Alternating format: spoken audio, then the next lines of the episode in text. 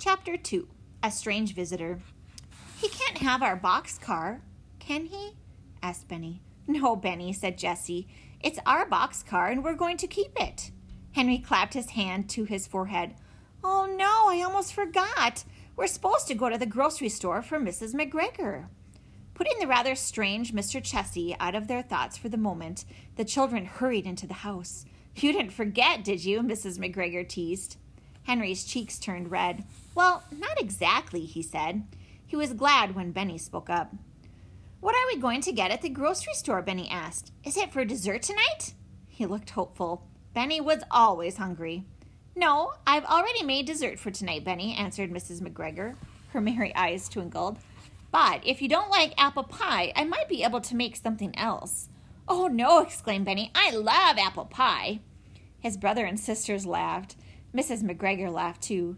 Then she bent over the kitchen table and wrote something else on her grocery list. She picked up the list and handed it to Henry. Henry folded it and carefully put it in his pocket.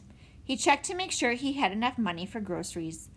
Violet asked, Are we shopping for our Founders' Day dinner already? Mrs. McGregor nodded. That you are, she said. I might not I may not have to begin cooking it yet, but I want to start getting it ready. It'll be like Thanksgiving, said Benny. I'm going to get all my favorite foods at one time. The four children got their bicycles and rode to town with Watch trotting beside them on his leash. When they got home, the sidewalks and streets were very crowded, so they decided to walk their bicycles along the sidewalk and look in the windows until they got to the grocery store. Suddenly, Jessie stopped. Look, she said, a parade. Henry stopped behind Jessie and read aloud from the sign posted in the window of the hardware store. The Founders' Day Parade, a parade to celebrate the founding of Greenfield. Come see the parade or be in it. Well, said Jessie, that would be great to be in a parade. I don't know, said Violet. Parades are fun to watch, too. Violet looked a little worried at the idea of being in a parade. She was very shy. Let's at least find out about it, said Henry. Then we can decide. How will we find out? asked Benny. Let's ask inside the hardware store, suggested Jessie. They all went inside. Could you tell us more about the parade? Henry asked the owner of the store. It's on the sign in your window, added Jessie. The hardware store owner said, Of course. In fact, I can tell you everything you need to know. She reached over the counter and picked up a co- colorful folded piece of paper. This flyer will tell you all about the parade and how to join it. Thanks, said Henry. You're welcome, said the hardware store owner. See you at the parade. Or in it, said Benny. The Aldens walked outside. Henry read from the flyer as they walked. He read about how to enter the parade by filling out the form on the back of the flyer and mailing it to the Greenfield Parade Committee. We have to tell them our names and what we are going to do in the parade, Henry said. They'll let us know when to meet and where. Anybody can be in the parade, but listen to this. Parade members are encouraged to choose a costume or build a float that re- reflects some part of the history of Greenfield, he read aloud. The children were quiet for a moment. Then Violet said, Costumes would be fun. I could make a beautiful purple costume. Purple was Violet's favorite color. What kind of costume? Jessie asked. Greenfield is very old. We had to think of something that goes with the history of our town. The children thought and thought all the way to the grocery store, but they couldn't come up with an idea. After they finished shopping and were headed home, Henry said, I know. Before we decide on a costume, let's ask Grandfather what he thinks. That's a great idea, said Jessie. Violet said, We can ask him at dinner tonight. But you know what else I think we should do? We should learn more about the history of Greenfield, too. That's right, said Jessie. We'll have an idea for the parade before you know it. Did you hear that? Watch, Benny said. We're going to be in a parade. This apple pie is the best pie I ever ate, said Benny that night at dinner. You say that every time Mrs. McGregor makes apple pie, said Grandfather Alden to his youngest grandchild. It's true every time, said Benny. Mrs. McGregor said that the apples came from an old apple orchard right here in Greenfield, said Violet. She said they've been growing apples there for years and years. Farmers have been growing apples in and around Greenfield ever since I was a boy, said Grandfather. Will you tell us more about Greenfield? asked Henry. He reached in his pocket and pulled out the flyer. We got this at the hardware store today. Mr. Alden read it and looked up. I don't suppose you want to be in the parade, Do you? Yes, answered Jessie.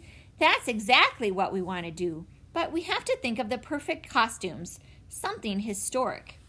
If you tell us more about Greenfield, explained Henry, then maybe it will help us think of an idea for the parade. So Grandfather Alden told his grandchildren all he knew about the history of Greenfield. He told them that when his own father was growing up, there was no electricity and no running water in any of the houses. When your great grandmother was a girl about your age, Jessie, her job was to bring in water from the well. She knew how to make candles so the family would have light, and she knew how to drive a horse and carriage, because back then they didn't have cars. Did they have bicycles? asked Benny. No bicycles either, said Grandfather. Not until she was older. But they did have trains. This Greenfield train station is closed now, but in the old days it was the center of activity. I remember going through there when I was a boy to watch the trains. What happened to the trains? Jessie asked. There aren't as many as there used to be. Now people use trucks and cars, said Grandfather. The trains only stop in the big towns. They still go through Chester or Greenfield on the tracks by the old station at the edge of town, but they don't stop here anymore. Jessie frowned. She was thinking hard. Suddenly she said, Trains are a part of the history of Greenfield, aren't they? Just like it said in the newspaper about our boxcar. They sure are, said Grandfather. Jessie looked around the table. I have an idea for the parade. Can you guess what it is? Everyone shook their heads. Jessie said, I'll give you a hint. Once upon a time, four orphans and a little lost dog who didn't have any place to live went to live in a special place. And then their grandfather, who had been looking and looking for them, found them.